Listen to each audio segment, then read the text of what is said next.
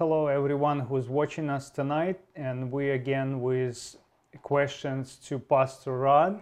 How are you doing, Pastor Rod, tonight? I'm doing very well, thank you. Okay, give us a little bit background how your week goes and how you Um, doing. My week's going going well. Um, what's interesting is I find myself busier now, Okay, which is strange. Um, but um, I'm doing well. Um, um, my my back is feeling a lot better, so that's good. Okay, Um, but uh, yeah, we're doing we're doing okay. okay. yeah. Good to hear. Yeah, thank you.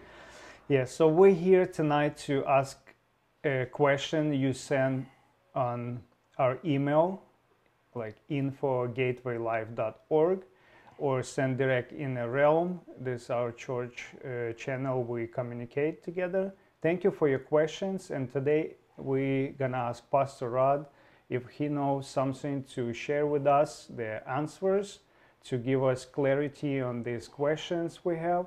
So enjoy this time with us and uh, we're gonna start with first question Okay.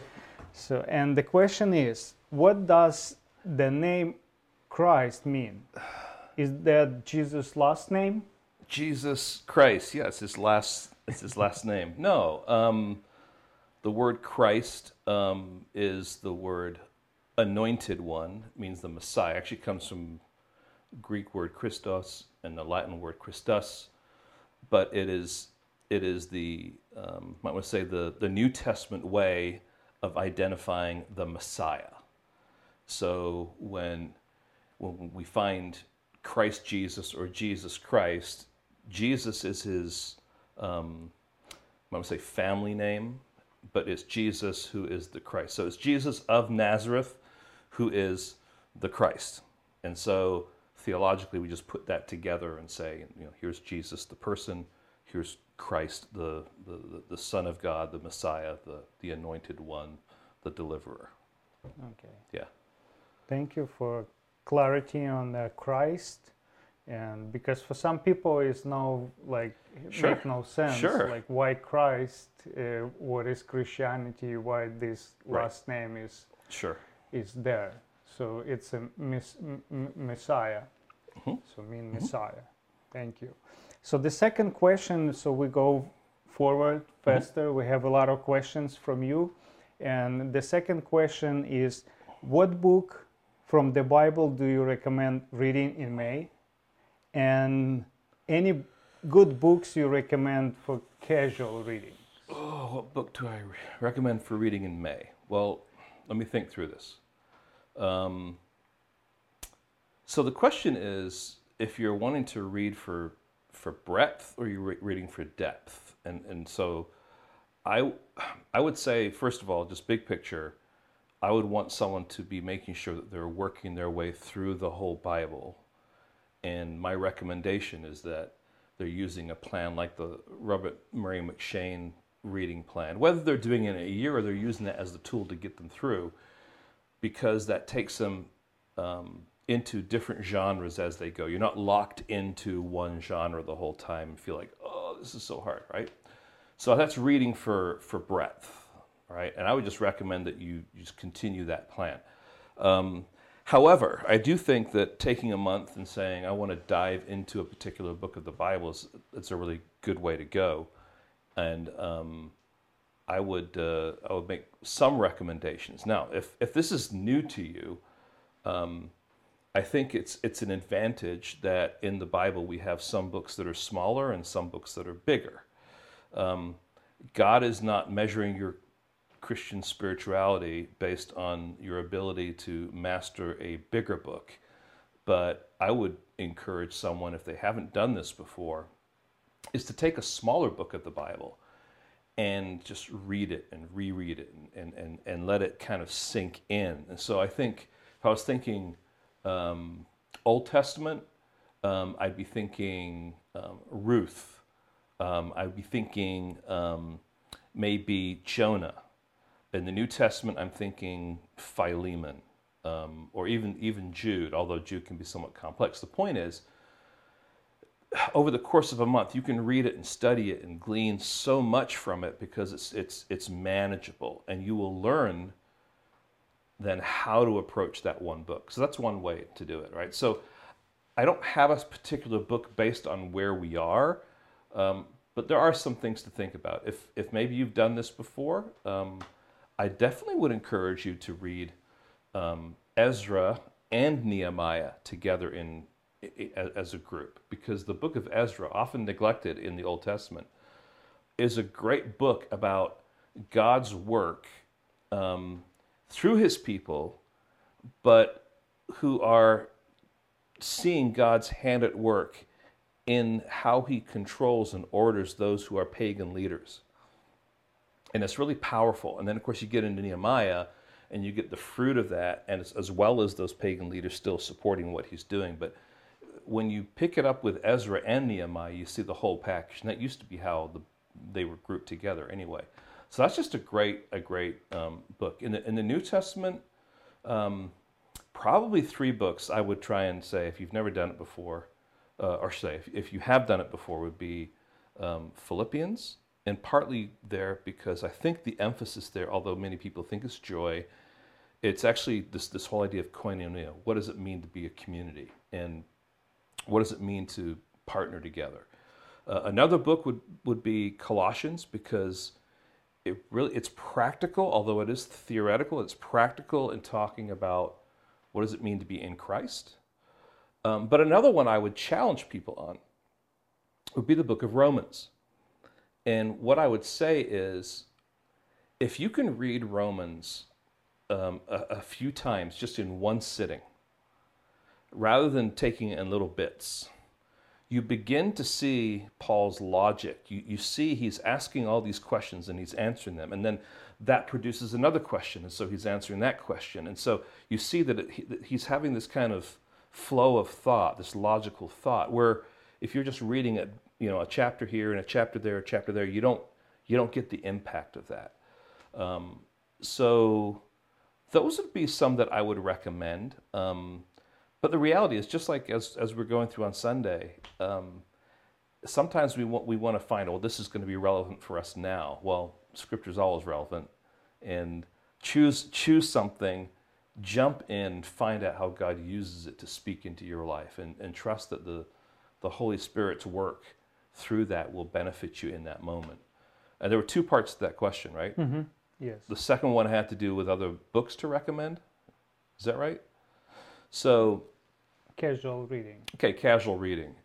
Um, well, here are some books that I think that I would encourage people to read if they haven't done, or to read repeatedly, maybe every every year or every couple of years, or maybe every three years. One would be Spiritual Disciplines in the Christian Life by Don Whitney. And um, he does such a great job of laying out some of the basic spiritual disciplines for the Christian life. Um, and has application kind of points at, at, the end of each chapter that help you reflect on it. And it, it's really a good way to kind of uh, recalibrate your, your discipline walk with God. I find it to be a really, really helpful tool. So I, mm-hmm. in, in my copy, I actually have a couple of copies, but you know, there's multiple highlighting from different years and different seasons in my life. So there's that. Um, another one I think is just a great book is uh, uh, C.J. Mahaney's um, The Cross-Centered Life. I think he really does a great job of summarizing what it means to walk with the Lord and um, be gospel-centered. Um, uh, another one would be um, what we've handed out many times, especially when people join our church, is What is a Healthy Church by uh, Thabiti Anyabwile. Um, and I think, I think it's really practical. I think it's really helpful. And it kind of forces you to think, how am I actually interacting with the church body that God has called me to? So that's just some casual reading. The other thing I just really encourage is the reading of biographies. Mm-hmm.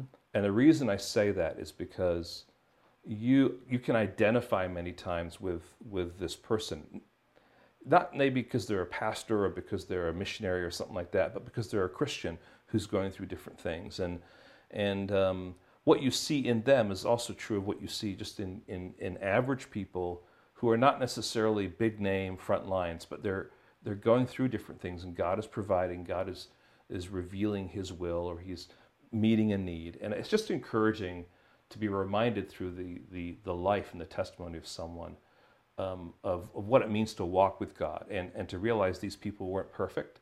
They had sinful struggles just like we do. And um, takes them from that superhuman status that we talked about on Sunday and brings them down to um, faithful brothers and sisters in Christ who serve God with the gifts that God gave them.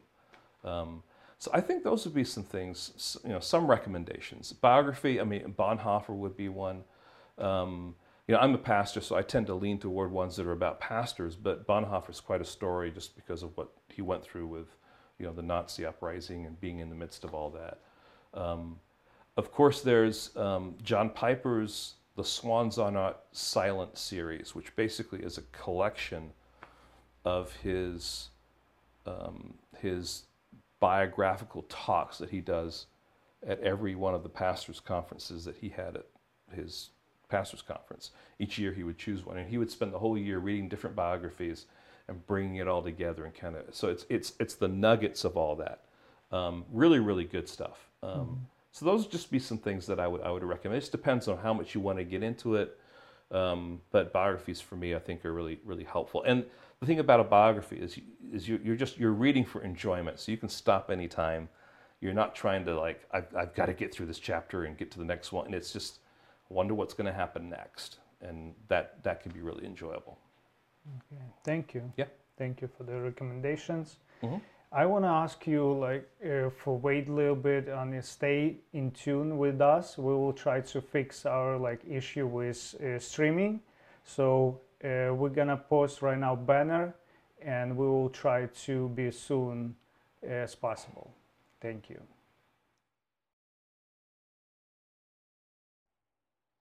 Hello everyone and thank you for waiting. We're trying to fix our issues with stream and I think it's everything right right now. So we're gonna put a recording of the first two questions um, to add to this um, ask Pastor Rod, but we will continue. If if you see you you have some problem with streaming, so let us know in chat, so we will fix uh, that. So let's continue. Thank you, Pastor Rod, for waiting. You're welcome. And uh, third question is: Is the resurrection of Christ still important for today's believers? For today's believers, so I mean, yeah, absolutely. Um, the resurrection is not just an historical fact. Um, yeah, it's not just something that happened to Jesus and that's it. Um, it has lasting implications for us, right? So, mm-hmm. um, the same uh, pain, uh, power that raised Jesus from the dead is the same power um, by which we are saved, by which we will be raised ourselves. Um, and uh, it's that same resurrection that is the foundation for our Christian life. It is the, um, it is the fuel for our living. Um, and ultimately, it is, it is the fountain of our hope. I know the three F's there, right? But, um, you know, the resurrection is critically important for us today. Um, now, we're, we're not looking to necessarily go through the exact same things that Jesus went through um, it's not the it's not the details of the resurrection that are an implication for us, but it's the it's the accomplishment of that resurrection that, that bears fruit. So, like in baptism, we talk about buried in the likeness of Jesus' death, raised in the likeness of his resurrection, or raised to newness of life. Mm-hmm. So, that newness of life is lived out of that resurrection. So, yeah, absolutely, it's critical. Um, for uh, living our walk with God right now and to um, pursuing Christ likeness right now. Thank you. Mm-hmm. Thank you for your answer. And let's move on for the another questions. And I'm still see here. Do we, uh, Alexi? I, I get sound. I have sound. Okay. Thank you. So. Uh, if you have some issue with sound, try to maybe restart your computer or restart your update your page. So maybe it's gonna come up. But everyone, if you see us and hear us well, please uh, post on Chat Plus so we will know there is like no issue on your end and no issue on our end to stream to you. And we're moving forward for second, another question. Sorry, not second, is fourth uh, question. Pastor, in your ser- last sermon, you mentioned quickly that if we say more than the scripture says, it can lead us to legalism. And if we say less than the scriptures say, it can lead us to worldliness. Can you please expand on that? Sure. Um, yeah, so that was me um, putting into a sermon because it fit just the, the, the, idea of the importance of what we call staying on the line. Um, and that is um, that we, we, we must not say anything more than the text says, we must not say anything less than the text says. And the implication of that, if we say more than the text says, is that we end up adding to Scripture. So um, we think about um, Adam and Eve in the garden, and God speaks and says, you know, you cannot eat from this the fruit of this particular tree. Um, well, when Eve is talking to to Satan, um, she says, Yeah, we cannot eat of that fruit, neither can we touch it. Mm-hmm. So she's actually added to what God's word was, said, um, by having an extra prohibition. Um, so we find that also with the Pharisees. Um, we, we realize that you know, God established the law, and the Pharisees, out of respect for the law, out of good intentions, uh, sought to put kind of boundaries around it so that you wouldn't break the law. Well, the actual boundaries then became the focus of attention that distracted away from the law. And those boundaries ended up being the means by which people were measured and judged. So, um, so basically, when we say more than the text says, we've added to Scripture. We give you an example. Um, this comes from my youth pastor days. Um, passage in First Thessalonians, um, can't remember exactly where it is, but it says, abstain from every appearance of evil. Uh, which is a great youth pastor text, right? You, you know, don't do this and don't do that, and you shouldn't have that haircut, and you shouldn't wear that kind of makeup, and you shouldn't go to the movies, and you shouldn't, you shouldn't, you shouldn't, you shouldn't, you shouldn't. Why? Because you don't want to appear evil. Mm-hmm. Okay. Um, and the problem is what what was happening there is that anyone who was using that verse in that way was actually adding to what Scripture says. It was certainly an interpretive issue, but it was an interpretive issue that ended up adding to Scripture because that passage is not saying don't do these things because people might see you. It's saying when evil rises up, we then need to avoid it. Mm-hmm. That's the idea. And so this idea of appearing, um, and of course it's from the King James Version, kind of conveyed something different in the English language than we understood it to actually mean. And the intent of the author there was to say, hey, when evil rises up, run away, stay away, keep away from it. Don't get caught up in it. Don't get drawn into it.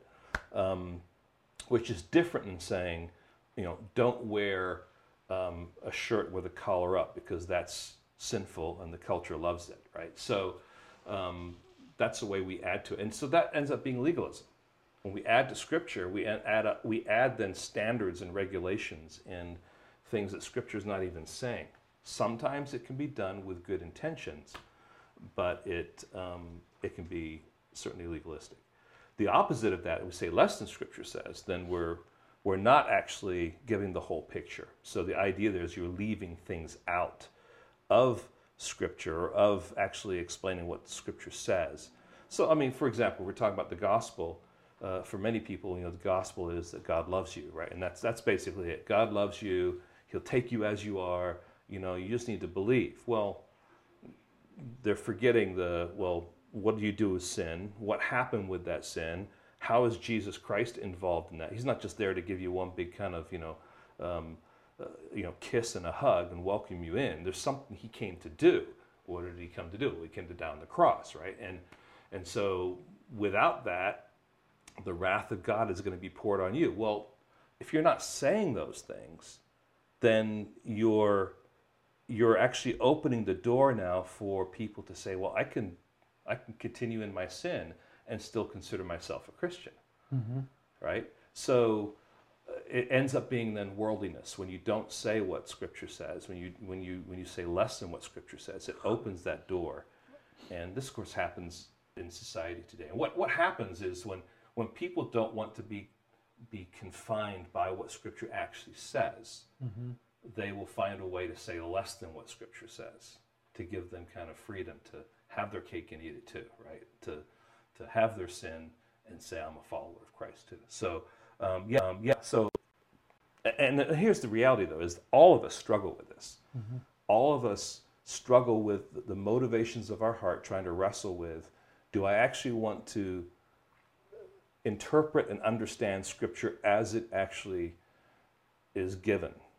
Or do I really want to kind of fudge to better myself so I can benefit from it? And our, our battle is always to say, I want to stay on the line. I don't want to say more. I don't want to say less. Mm-hmm. Thank you. Yep. So there is danger in both sides. Absolutely. So there is no no other way as to be like direct and stay on the line. So Right. because like this way gonna lead us in in some kind of like strict direction Mhm. and not really spiritual, Mhm. more more tactical. Well, it's kind of like walking down a path and there's a ditch on both sides. hmm You want to Yeah. stay on the path. Yeah. Um, and, uh, you know, either way, it's going to be trouble. Thank you. Yep. Thank you. Thank you for for the answering this Mm-hmm. question. And so we're moving forward and looks like we are streaming well so people can hear us and see us. And I hope this is gonna continue. And we are continue with our questions. So there is a question when the children of Israel left Egypt they took all their livestock with with them why did they say they had no meat to eat could they not eat what they had and the uh, people ask and, and bring the um, uh, passages from Mhm. the it was from exodus 12 and exodus 16 Uh, Okay. so when they leave and when they gonna uh, complain about Yeah. no meat to eat So let's just quickly look at those passages and let's make sure we understand what's, what's being said here. So, Exodus chapter 12, and I believe what was given was verse 38. mm-hmm. yes So, um, all right, verse 30. Let's. I'll read it from verse 37 and following. And the people of Israel journeyed from Rameses to Succoth, about 600,000 men on foot, beside women and children. A mixed multitude also went up with them, and very much livestock, both flocks and herds. Okay, so there's that. And then the other passage was chapter 16 6 to 12 Okay, 6 to 12, okay? And it says this So Moses and Aaron said to all the people of Israel, At evening you shall know that it was the Lord who brought you out of the land of Egypt. And in the morning you shall see the glory of the Lord, because he has heard your grumbling against the Lord. For what are we that you grumble against us? And Moses said, When the Lord gives you in the evening meat to eat, and in the morning bread to the full, because the Lord has heard your grumbling, that, you that you grumble against him, what are we? Your grumbling is not against us, but against the Lord. I think, first of all, um, we may be influenced by our New Testament understanding of Jesus being the bread of life, which actually refers back to this passage. We're influenced to read through the lens of the, of the New Testament back to this, this context and to say, oh, look, God provided manna for Israel. Um, okay, he did. But what's the context of what's going on here? Well, we read it. Um, he says, God is doing this because of your grumbling, because of your complaining. Um, and what you actually have here, I think, at the beginning of chapter chapter 16, is them really exaggerating their situation. Um, oh, the food back there in Egypt is so much better. Man, if we could have been sitting around those pots of stew, it would have been so tasty and so good. So I think what's going on here is not the fact that they actually ran out of food at all. Mm-hmm. I think they became discontent with the food that they had. And they weren't looking for what they needed, they were looking for what they craved. All right, now I'm going to go to another passage of scripture, mm-hmm. and that's Psalm 78. Psalm 78, and I think it's verses 18 and 19, somewhere in there. I'll start at verse 17. Psalm 78, verse 17. Yet they sinned still more against him, rebelling against the Most High in the desert. They tested God in their heart by demanding the food they craved. They spoke against God, saying, Can God spread a table in the wilderness? So it wasn't that they didn't have food, they just wanted they wanted ice cream, you know. They they wanted they wanted something special, right? Um, so they spoke of God. Uh, sorry, verse twenty. He struck the rod so that water gushed out and streams overflowed. Can he also give bread or provide meat for his people? Verse 21. Therefore, when the Lord heard, he was full of wrath. A fire was kindled against Jacob. His anger rose against Israel because they did not believe in God and did not trust his saving power. Yet he commanded the skies above and opened the doors of heaven and he rained down on them manna to eat and gave them the grains uh, of heaven. So, yes, manna was provision from God for the people. But it's kind of like saying this. So, kids, you, you want pizza? I'll give you pizza. Here's some pizza. And I've got 10 stacks of pizza, and you're going to have to eat all this pizza right now. You're complaining that I'm giving you, you know, um, broccoli and, and chicken. Eat this pizza, and you're gonna have to keep eating it and eating it and eating it. It was God's way of saying, Yeah, I provided this for you, but I'm not happy with you. You're grumbling, you're complaining, you're testing me. Um, and even more than that, it wasn't because they didn't have the livestock. They had all this food, but they wanted what their appetites were craving at that moment. Mm-hmm. So it's not it's not really a positive light. It's actually a negative thing. Whereas what we see, Jesus being the bread of life in the New Testament, people had nothing. See, I'm saying we read that back into this text. No, these people had, they had food, they had livestock, mm-hmm. but they weren't satisfied with it. They wanted something more. All right, and um, I think that's the idea behind that. Yeah, even today, people not satisfied with Christ alone. Right. They're looking for some right. kind of more, so they right. they want to apply or kind of like add to the Christ, right? Because Christ looks like not enough, right? So they want something else, something yeah. bigger, yeah. So like they can feel, they can experience, so. Yeah, and I think I think also, I mean, the, the same attitudes that are there can be present in our context when we just view I would say coming to faith, I'll use that in quotes, as a, as a means by which I have my, my eternity settled. But now I want God to reign on me and give me all the good stuff. Well,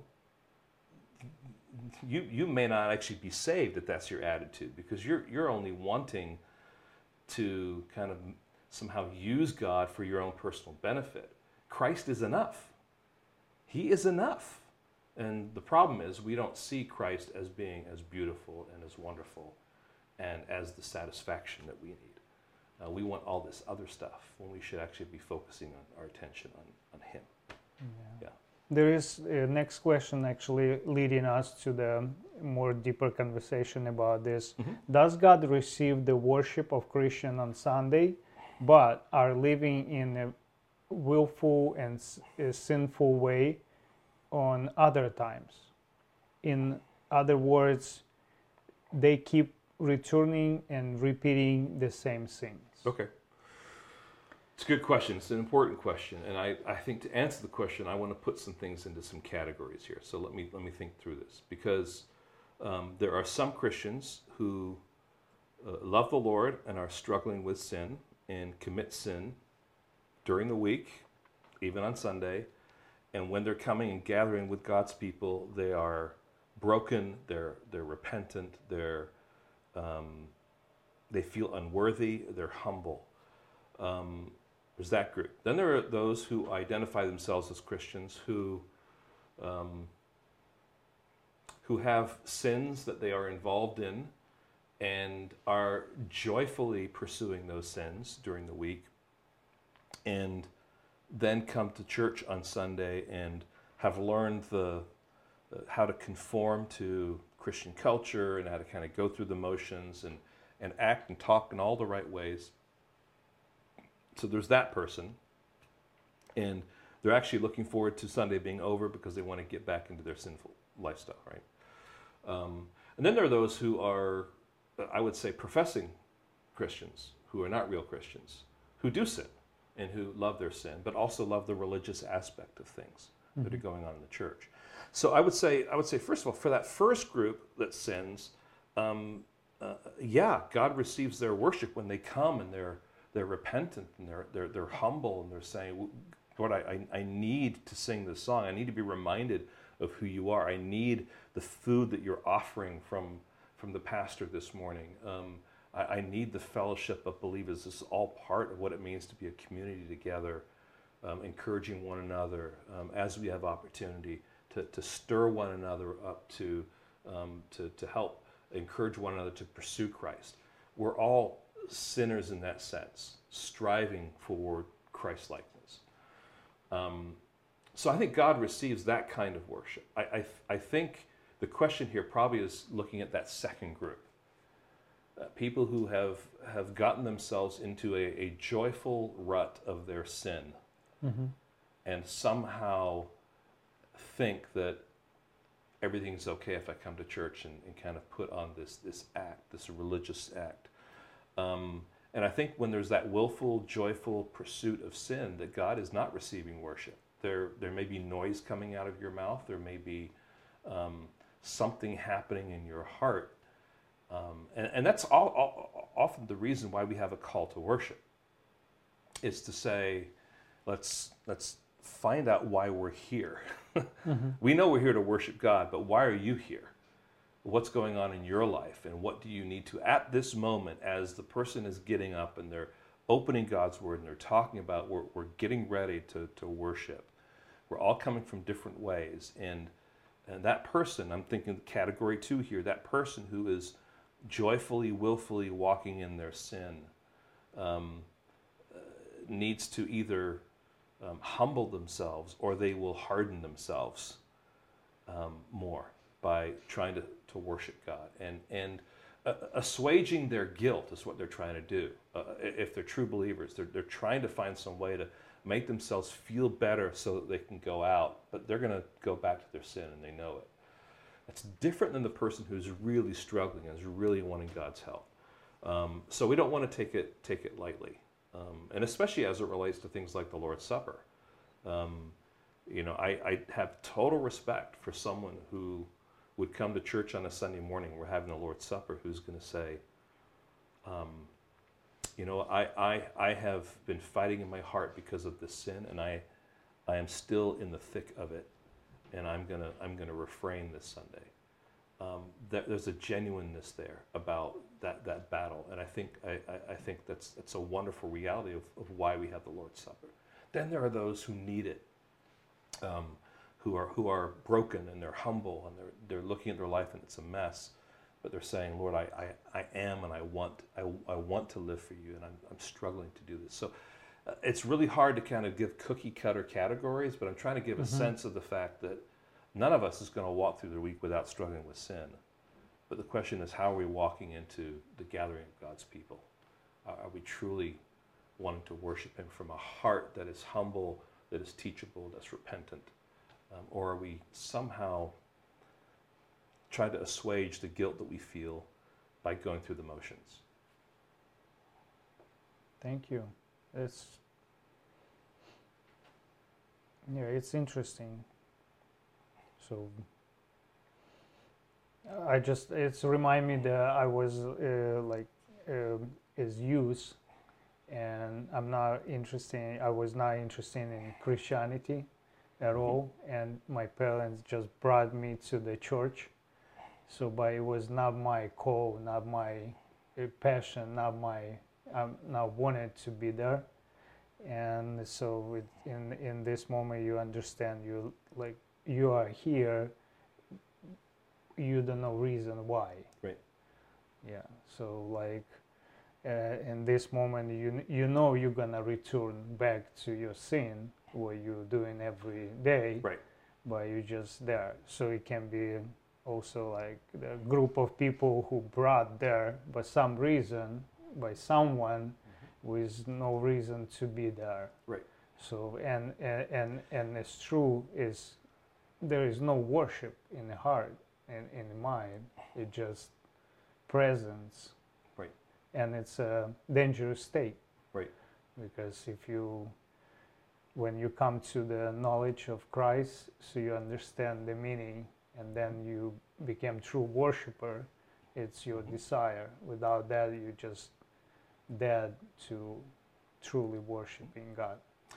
And yet, having said all that, um, I still want that person in the context of church. Why? Because the, God works through, the- through the ministry of the word, through the fellowship of believers to, to break down that person's resistance. And, um, uh, and, you know, and as we actually going to jump into the plagues this Sunday, you know, you can either repent or you can be hardened, right? Mhm. And we would want someone to repent of their sin, of pursuing and enjoying their sin, and say, okay, I'm, I'm in the thick of the bondage of the sin, but Lord, I, I need help, and I, I ask for your forgiveness, and now I want to work out of it. Those are two different dynamics, but the, the, the, the breakthrough can come through the ministry of the word. So we want all those people in the context of church, but the question is, is that person truly worshiping? Well, not if they're holding on to their sin and they don't care Mhm. then they're just they're putting on an act. So it's kind of like evangelism in action. Yeah, totally. So because we don't know who's gonna be uh, touched by Holy Spirit. Right. So yeah, so that's what my parents did. Yep. And so even like if you see someone in a church and you don't know reason why he's here, so you don't know if God works in his heart or Mhm. not. Mhm. Yeah, thank you. Yeah. It's really yeah, That's- it's, that's really it's really deep. Well, it's, um, no, it's, it's, it's a very helpful, practical question. I think we need to be mindful of it. We all need to get up on a Sunday morning and say, why am I doing what I'm doing? Right? Mhm. Yes. Um, so, Thank you. So another question is is also really like personal and practical. So what to do with social media? One of my cousin consistently posts irritating negative news reports about pastors and Christians and seems to be baiting his uh, relatives who, is, who are Christians. His mother, sister, uncle, and quite a few cousins are believers. When I stopped responding or commenting on his posts, he started sending me off the wall Facebook messages. One was comforting faith teachers. I told him I don't follow those people. Two more had no identification, and he couldn't even tell me who created the videos. Would you keep ignoring him, or is there a better way to respond to him? Thank you. well, my, my first response to that is um, to say that there are a number of people on my Facebook um, who might be friends of mine. You know, what, is, what does that mean anymore, right? You know, you have a friend on Facebook um, who posts things. You know, they're, they're, they, they identify as Christians and they post things, and I'm just like, what are you? You know, your, your last post was a verse of scripture, and the next one you're dropping the f bomb. What, what's what's up with that, right?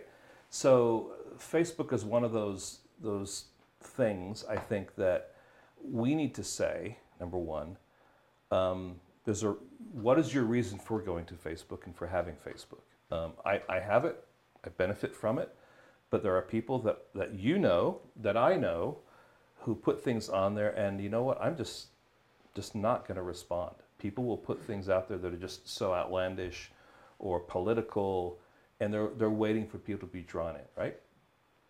Um, that's not my purpose for, for Facebook, so I'm not, I'm not going to go down that path with that kind of stuff. Uh, in this particular situation, um, it sounds to me like this person, you know, has a uh, has a, a, you know a stone in their shoe or something like that. They're just really uh, they're, they're, they're, they've got something to grind. They're trying to prove a point, and um, Facebook is just not the medium for that. As far as I'm concerned, I wouldn't I wouldn't respond to them in that in, in that medium.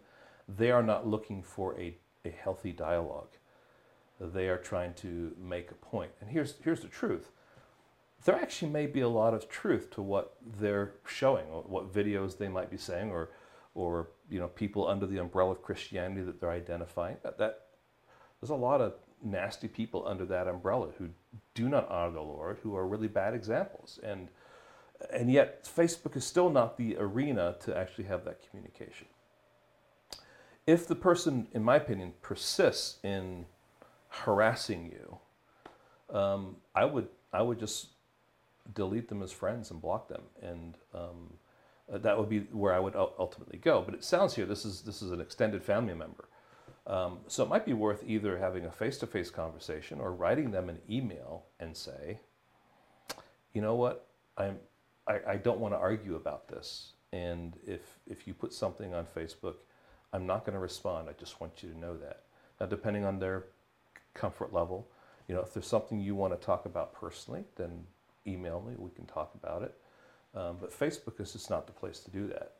Um, and, and someone might show you a video, and you look at a video, and you're like, okay, well, is this person actually going to be willing to listen to what I have to say about it? Not likely, mm-hmm. right?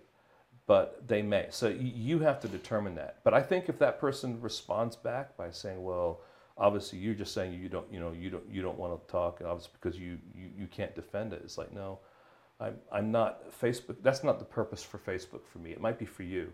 They might get all their joys in life going on facebook and putting all this kind of stuff and you know arguing with people all over the place but that's not why why we have facebook.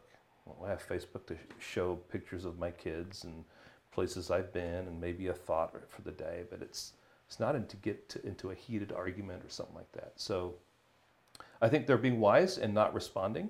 Um, but I think something needs to be communicated, not through Facebook, mm-hmm. through another medium. Um, and um, that person, by virtue of their harassment, has lost their right to be one of your friends on Facebook. That would be my opinion. Mm-hmm. Um, and you know, I think it's probably a good thing every once in a while to go through your friends on Facebook and and clean house a little bit. Yeah, right. You know, I mean, because I mean, you know, why they're there. Now, I, I'm thankful for Facebook because I have friends from from like England, from other places that I have on there, and I rarely interact with them. Just every once in a while, just to wish them happy birthday, and that's good. That's nice. But I'm not getting into heated discussions. I mean, they're they're not believers. I'm not getting into heated discussions on Facebook. That's not the place to do it. Um, so that would be how I would I would approach that. An email and conversation and say you know what? If you continue to doing this I'm I'm just gonna remove you from Facebook. You don't have to deal with that. Mm-hmm. you know? thank you. Yeah. Thank you. I hope this answer is helpful for you too. So if you have other questions you can post on chat in YouTube but we will continue with other questions we we have and there is some question from Old Testament and how did Abraham, Isaac, and Jacob worship God? How did uh, the Israelites worship God while under the oppression of the Egyptians? Was in the same way as the Abraham, Isaac, and Jacob?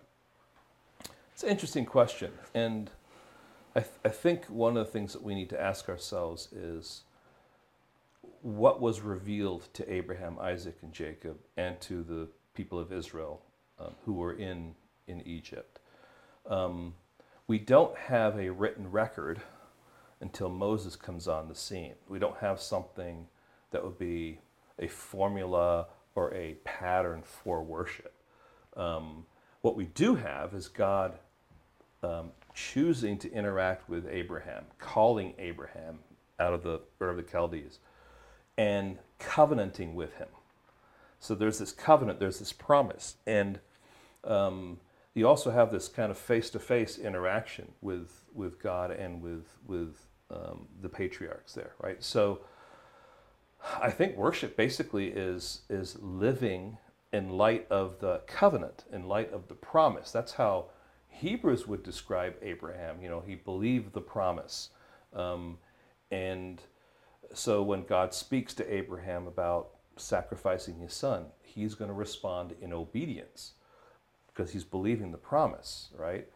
Um, I do think in all of that, another thing you might find is that they there, there were sacrifices. So there was this seed of understanding um, of the need for a sacrifice, and of course, that begins there with Abraham and his son, at least in, in with the patriarchs, right? God provides a ram, and so there's this pattern now of God's provision through a sacrifice. Um, so I would say it's primarily obedience, um, you know, leaning on the promise that God has given you about the land and about the fruitfulness, um, as well as this practice of sacrifice. So it seems to be very limited, um, but we are not told other things that maybe they were given by God to actually be their forms of worship. You don't see too much of that. Mm-hmm. Um, but uh, it's not until Moses comes that he begins now to record all these all these you know historical events, and as we're going to see in Exodus, he's going to establish now patterns for worship and, and, requirements for worship and things which would be the law, right? So mm-hmm. um, that's how I would see it unfolding. Thank you, thank you. So let's go to other question. And what is hypostatic union? What is the hypostatic union? Yeah, it's good. Um, hypostatic union, the word hypostatic comes from um, the word substance. And the idea of the hypostatic union it basically is um, the identification of Jesus as the God man, how God's humanity and how his divinity come together. And um, was the Council of Chalcedon, I believe it was, was where they they debated on the different aspects of, you know, was he was he you know was he spirit and, and then man? Was he was he divine? Was you know all these different things. And ultimate understanding is that he's he's fully God he's fully man okay? And that understanding then of God being fully man and fully God and fully man is called the hypostatic union. How does how does the God man take take shape what does that look like as far as the person and the nature of Jesus Christ. So that's the hypostatic union. Okay. Is, is, is that something important for a Christian to understand and yeah and because i think if you if you go back in history i can't remember all the different ones off the top of my head but there are i think there's basically four or five what we call her- heretical views about um, the nature of christ um, in, in this in this union. And I, I think it, um, I wish I could remember them now, but I can't. But it, it's important because Jesus has to be fully God. He has to be fully man. It's not a 50-50 thing. It's a 100% God, 100% man. Uh, the other thing there is that, that relates to that is that is what's called the kenosis, um, and it's basically the when Jesus did identify himself as man, he he willfully set aside the free exercise of some of his divine attributes. So, um, in other words, as Jesus is laying down as a baby, I don't think he was looking up into his mom, and and he's he's you know he's doing calculus in his head. I think I think he was he was a baby, and he was um, his his development was consistent with being uh, a human being developing. So when Jesus goes to the synagogue and he begins reading scripture and everyone's amazed, it's not because of some supernatural ability, it's because he was a faithful son and child who learned and who studied and who, who was um, exercising his, his, his gifts not in a supernatural way, but in, in his humanity. Um, and it's really not until um, uh, his baptism where those things are now released for him to, to exercise some of his divine aspects um, in ministry in particular. Mm-hmm. Okay. Thank you so yeah. much for the answer. So we are close to the end and we have a few questions uh, for you. And another one is uh, from New Testament. In Mark 3:29, it talks about uh, blasphemy against the Holy Spirit. Yep. Um, can you elaborate on this versus eternal security? How does it relate to eternal security? I think maybe where the question's coming from is if someone if someone blasphemes against the Holy Spirit, can they lose their salvation? So is it possible for a Christian to be guilty of this? Let's just read this. Chapter 3 and verse 29 of Mark. And my note here says it's also found in Matthew chapter 12, I believe. So I'll pick it up here at verse 28 of chapter 3. Truly I say to you, all sins will be forgiven the children of man, and whatever blasphemies they utter, but whoever blasphemes against the Holy Spirit never has forgiveness, but is guilty of eternal sin. For they were saying, He has an unclean spirit. Now, my, my understanding of this is that the blasphemy of the Holy Spirit is not something that a true believer can do. Um, and, and that being the case, then, then the person never had salvation to lose it. I think the idea behind it, and as I recall in Matthew's Gospel, I think it's chapter 12, um, there's, there's, there's kind of more, more, more data there but the idea is that the people that were blaspheming against the Holy Spirit had a had a clear understanding that of who Jesus was and that what he was doing was by virtue of the power of the Holy Spirit. So they, they had they had this knowledge because it was told them, it was revealed to them.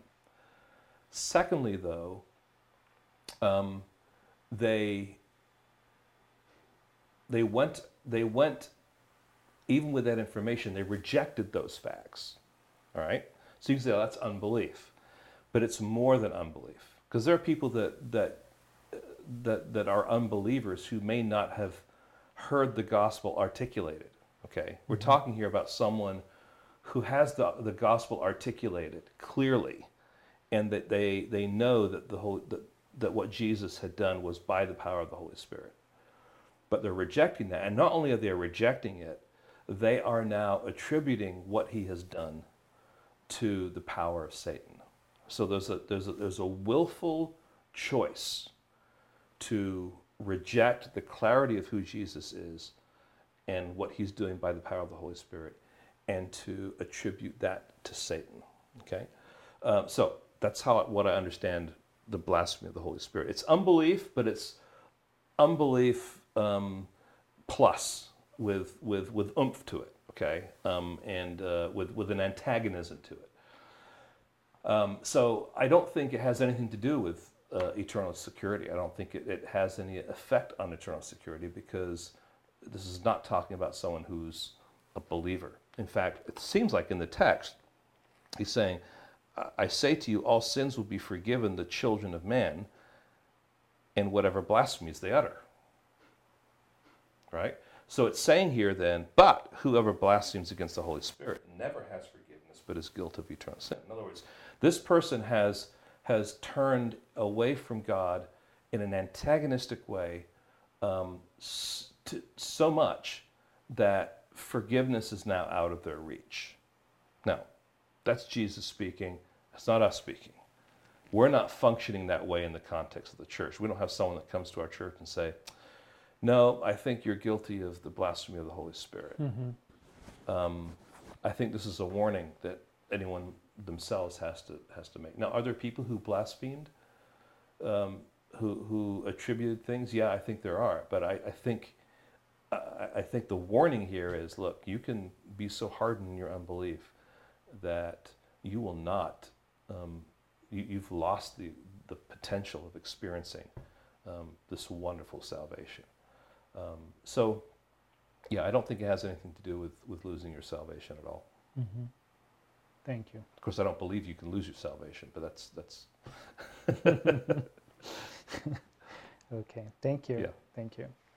It's deep. And so for now, we have the last question uh, here. No more question in chat, so let's let's go into here. In the light of the current event, it seems that many people deep inside are wanting the end of the world to happen. With uh, that said, how possible would it be of the book of Revelation being the next book you preach on? What are your fears of preaching through that book? And what would you be excited about if we do end up preaching on it? And from the top of uh, your head, what is the most applicable implication from the book you built for believers today? There's a lot of questions there. Let's It's take like- what's the first question? Let's take like- that one first. Yeah, it's many people talk about the end of the world to happen, so and they want it. Well, I think the, the book of Revelation might be a place to go if that's the case. okay. Okay. Um, okay, well, I think people might be thinking this is the end of the world. Certainly, things are far more global, right? Um, but right now, they're nowhere near as bad as things have been historically in nations. Um, you know, if, if our, our, our going through bad times right now is staying at home and watching Netflix, then, then I think we're, we're a really soft society, right?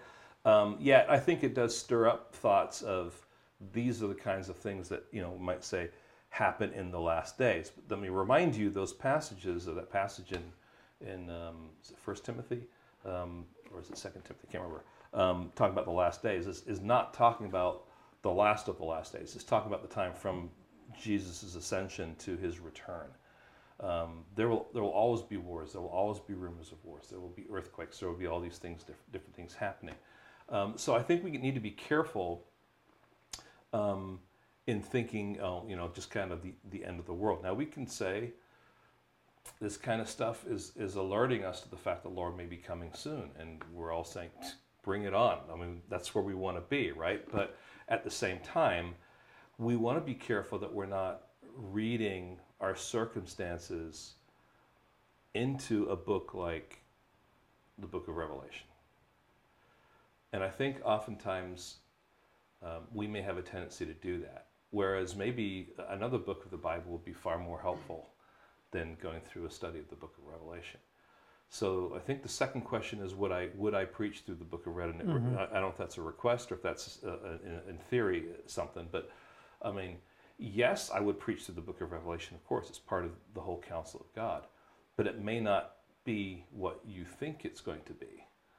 Okay, why? Because I think we come to the book of Revelation, we, we put our own framework on it, and mm-hmm. we're expecting it to say some things about the last days when that may actually not be the point of the text that you think is actually happening there, right? Just like we, we talked about manna, you know, we, we need to get in and find out what is the actual point of this book, what's the point of the text, what's the point of, of this particular passage. So, um, yeah, I would, I would love to preach through the book of Revelation from the perspective of just finding out in greater detail what, what God is saying to us through that book.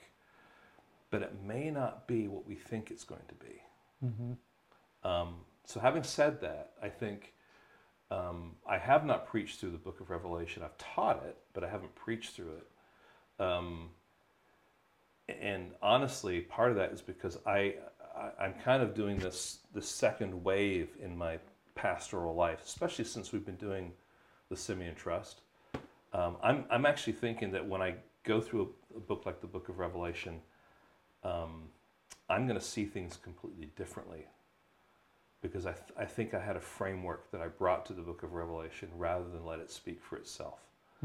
And that's not unusual because we typically grow up in the church with different frameworks that those churches or denominations or whatever schools of thought have.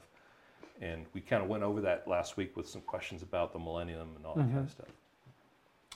And we just need to let the text speak for itself. And that's my heart as a pastor. And uh, I don't think we, would study Revelation by sitting back and saying, oh, yeah, all this is going to happen in the future. That's nice. That's cool. That's great. I, I think there's far more going on there that is uh, applicable to where we are right now. Um, so yeah, I'm fine doing it. I, honestly, on a personal level, I'm not eager to get there yet, and that's because I feel like I need to do some more work in in my own giftedness in the genre of apocalyptic.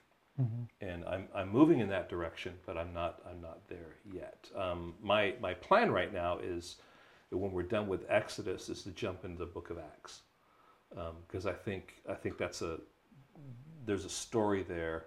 Uh, it's a true story. It's a real story. It's a powerful story that I think our church is ready for, and that is just God on the move through His people. And um, I'm excited to to see where that goes. And I'm still trying to work my way toward making sure that I'm prepared for that. Mm-hmm. So um, it's not because I feel like I'm inadequate. I just feel like I I need more clarity on some things to, before I would get to the book of Revelation, um, at least to preach through it. Mm-hmm. Um, so that's that's kind of where I'm at with that. Yeah. So, is there any fear preach on book on this book? Oh, absolutely. It's always fear. well, because it, because it's such a volatile thing. And here's the thing: is is the book of Revelation it, somewhere at the beginning, you've got to say, "Here's my template." I mean, here here's how I'm approaching it. Mm-hmm um, and and and here's why, and you know, so you might start down the path and say, oh boy, what I thought it was going to say isn't actually what it's going to say, um, because my I have this framework. So um, it's uh, other books you don't quite have that, but with this you do, and if if you go down a path, for example, in the book of Revelation, and there are people in the congregation who don't agree with that path, or that's, you know, they're not antagonistic, but they're saying, no, I don't see it that way, then they're stuck in the church for the next nine months as you as you go through this, right? So, um, so I mean, it takes it takes wisdom to say how are we going to approach a book like that because it can cause some not division, but it, it, it might, people might say, well, no, I see it completely differently than that. Um, so I want to be careful, um, and I would want to be be wise with that. Yet I'm not afraid to to do it. I just think I think uh, we just need to be mindful about how we approach things. Thank you. it, it is also a hard book to uh, read and understand sure. because it have like complexity of literal understanding and vision prophecy. Yeah.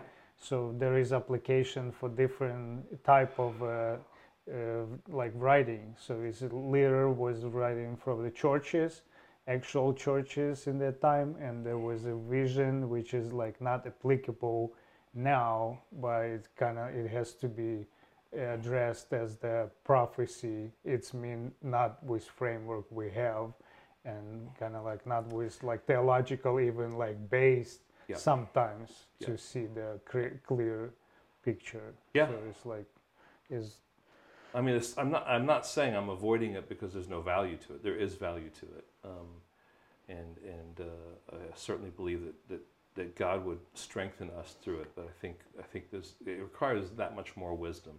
Yeah. To to go into a book like that. Is there any implication, kind of like on a uh, like first in your head to believers about the book of Revelation. The Lord is coming again. you can be sure of that. Um, he certainly is coming again, um, and he is actively at work in his church. And I think I think both of those things are true. Um, he wins. I mean, I think you definitely get that. You know, as you get to the end of the book of Revelation. Uh, so there's certainly things that that are future looking, but but I, yeah, I, I, I just think some of those nuggets are helpful, but it's actually working through the whole book has has some different implications. Thank you. Yeah.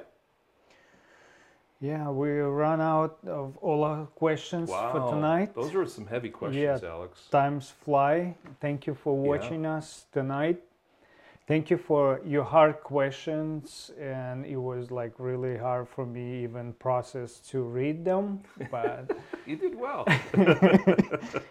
but thank you pastor rod for this night and for the your time yeah. for us to have a communication with us yeah. and with people who watch us tonight and um, stay in tune with us so we'll try to do it and we're still testing our streaming uh, equipment So there is like we're still figuring out the best settings for us to stream for you and in the best quality and the best um, option we can make with this equipment. But I hope it's gonna be better next time, as we hope so. And uh, we will invite maybe other elders uh, for the, our conversation, but it depends on your questions. Okay. So please send us questions. We can ask uh, Pastor Rod or elders from our church. So we'll be happy to listen for them and to have in this time conversation on, on a topic from the Bibles and also like for the spiritual benefits for us. Can I say something before we say goodbye, just about this coming Sunday? So we uh, we're going to be celebrating the Lord's Supper again, and um, I realize that you know we're not gathered together as a family, which is the, the most ideal and, and normal thing that a church would be doing and celebrating the Lord's Supper. There are some that say we shouldn't celebrate it.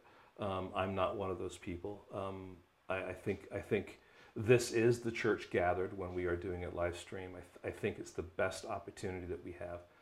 At the same time, we want to do all we can to make sure that it's done respectfully and that we're that we're we're treating this this beautiful um, symbolic ceremony um, in a way that would truly honor the Lord. So I want to encourage you. Um, this Sunday. I, am not saying this because I've heard anything and all that kind of stuff, but I encourage you get up, you know, take a shower, comb your hair, get out of your pajamas, be like you're coming to church, and and get the elements ready um, in a, in a respectful way. And if it means you know you need to go out and get some some red juice or something like that for it, or whatever you're going to choose to do, do it nice so that when it's time to actually celebrate together. Um, we're, we're not kind of coming at it with some kind of lazy flippancy. I think one of the things that um, that we could say is possible during a time like this is that we we can be so relaxed with what we're trying to do with our Sunday morning church gathering because no one's there looking back at us if we're watching the screen. And um, I just want to encourage you, you know, if we're reading scripture, let's stand. If we're taking the Lord's Supper, let's stand. And let's do our, our best to make it um, respectful and a, and a, time of real reflection rather than something that's really casual and um, laissez-faire, if you know what I'm saying. So um, uh, with that, I just want to say thank you for being here tonight, for interacting with us. This is fun for me. Um, some great questions. They're hard questions sometimes, um, but I hope this has been helpful and, and you've got some clarity. Uh, again, I would also say what's beneficial with all this is we do have some new equipment and we have been over the past few weeks trying to um, trying to learn it and trying to make sure everything's working together. And uh, the first time we had just kind of a glitch that just kind of shut everything down. Uh, we fixed that, and um, and uh, so this is this is all good. I mean, it's good to be doing the, the, the Q and A time, but it's also good to be trying out the stuff because we're going to be using this as we continue on um, for our church services. So we want to make sure that we've, we've kind of gotten all the bugs out. And we would rather things fail a little bit here than on a Sunday morning. So um, this is why we're doing it this way. So thank you for your patience with us. Um, thank you, Alex, for being our host, and for Alexi, who's back there punching the numbers and fading us in and out and making us look great. Um, uh, God bless you. Have a wonderful night, and uh, look forward to seeing you again on Sunday. Okay?